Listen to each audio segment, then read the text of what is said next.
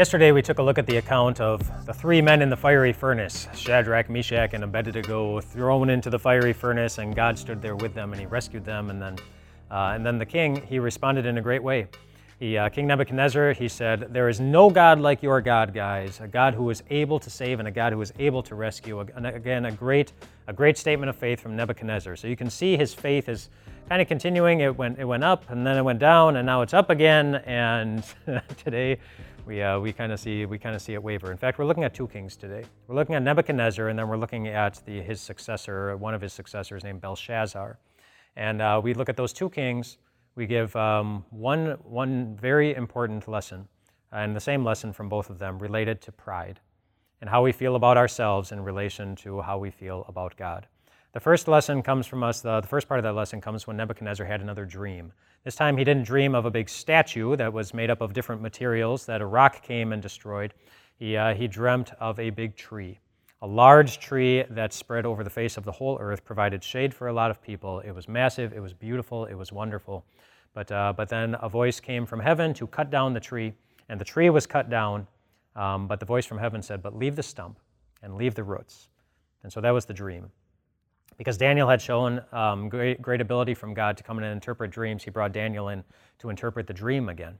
And Daniel told him the meaning of the dream. He said, he said, King Nebuchadnezzar, that tree represents you and it represents your kingdom. It's massive and it's beautiful and it's great and it does so much good and provides shade for so many people in the world.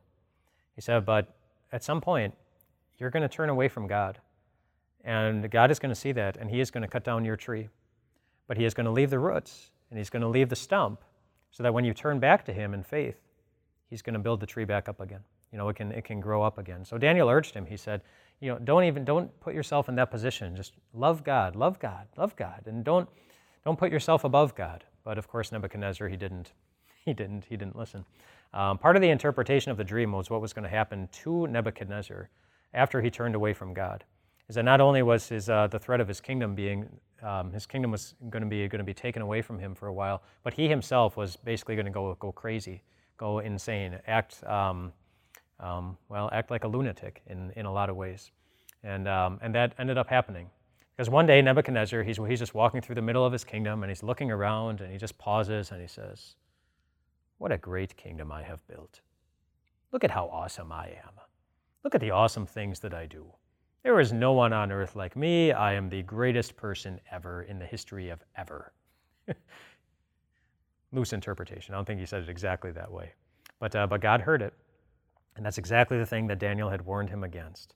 You know, give credit to God for all the good things in our lives. But he didn't. He looked at himself, he elevated himself, and he said, I'm so great. And, uh, and so God did exactly what he promised in the dream. In, uh, in the moment he became insane, he became crazy and, um, and in some really, really unique ways. I encourage you to read, uh, encourage you to read through it. But, um, but it, it didn't take long before he remembered the lesson that Daniel had taught him through the dream, where he realized, wow, this is really happening.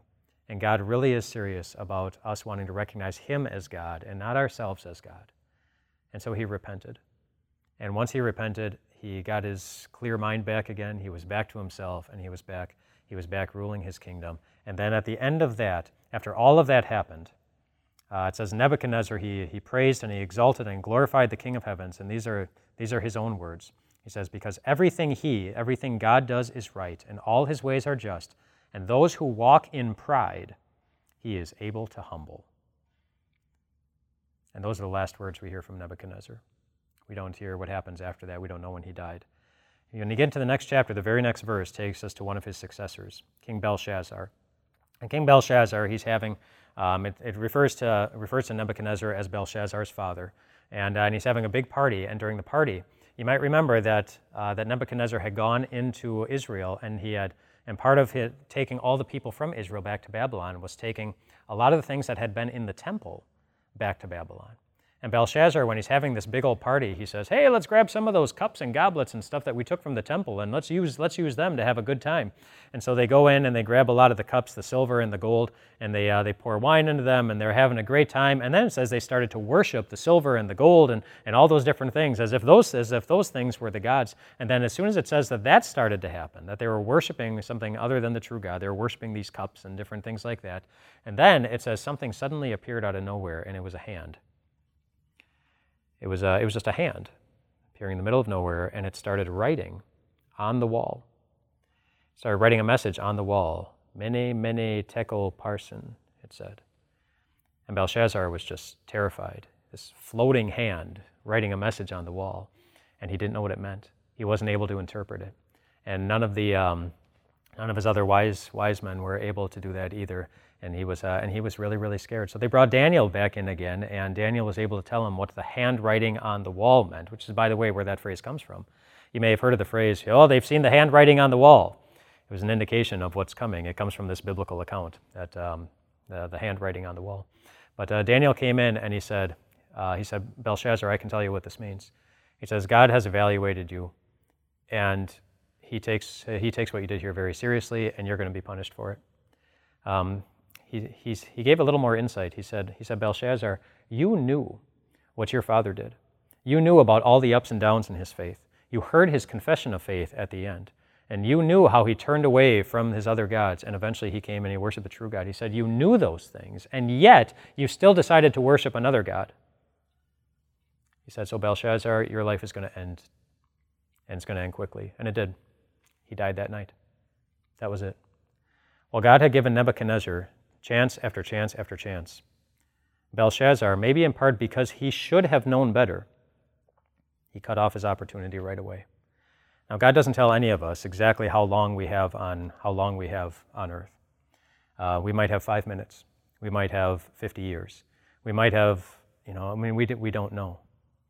But we do know this that this time on earth is our only opportunity to get right with God. Uh, Nebuchadnezzar and Belshazzar, they both suffered from pride.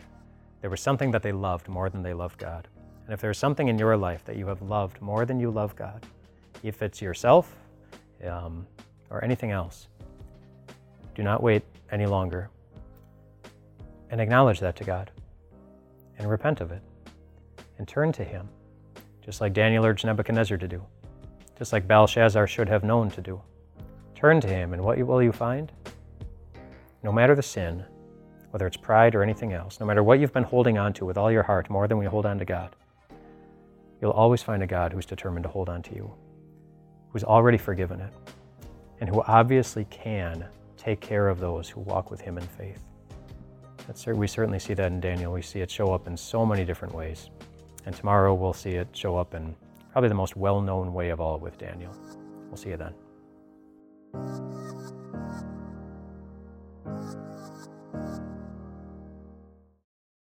Hey everyone, Pastor Mike here with Time of Grace. Did you know that our ministry is 100% donor funded? That's a fancy way of saying that we don't receive buckets and buckets of money from the government or from any church or denomination. Instead, our ministry is completely fueled by people just like you. People who listen and watch our videos, people who give generously, and people who allow this message to spread to more and more souls whose lives are then changed. So, for all of you who give, thank you so much. And for all of you who haven't given yet, we would love for you to do so. We really need your support. We want to reach people now with the good news of Jesus, which is why we need your help. Thanks for praying about that. Thanks for considering it. And thanks in advance for your support. God bless.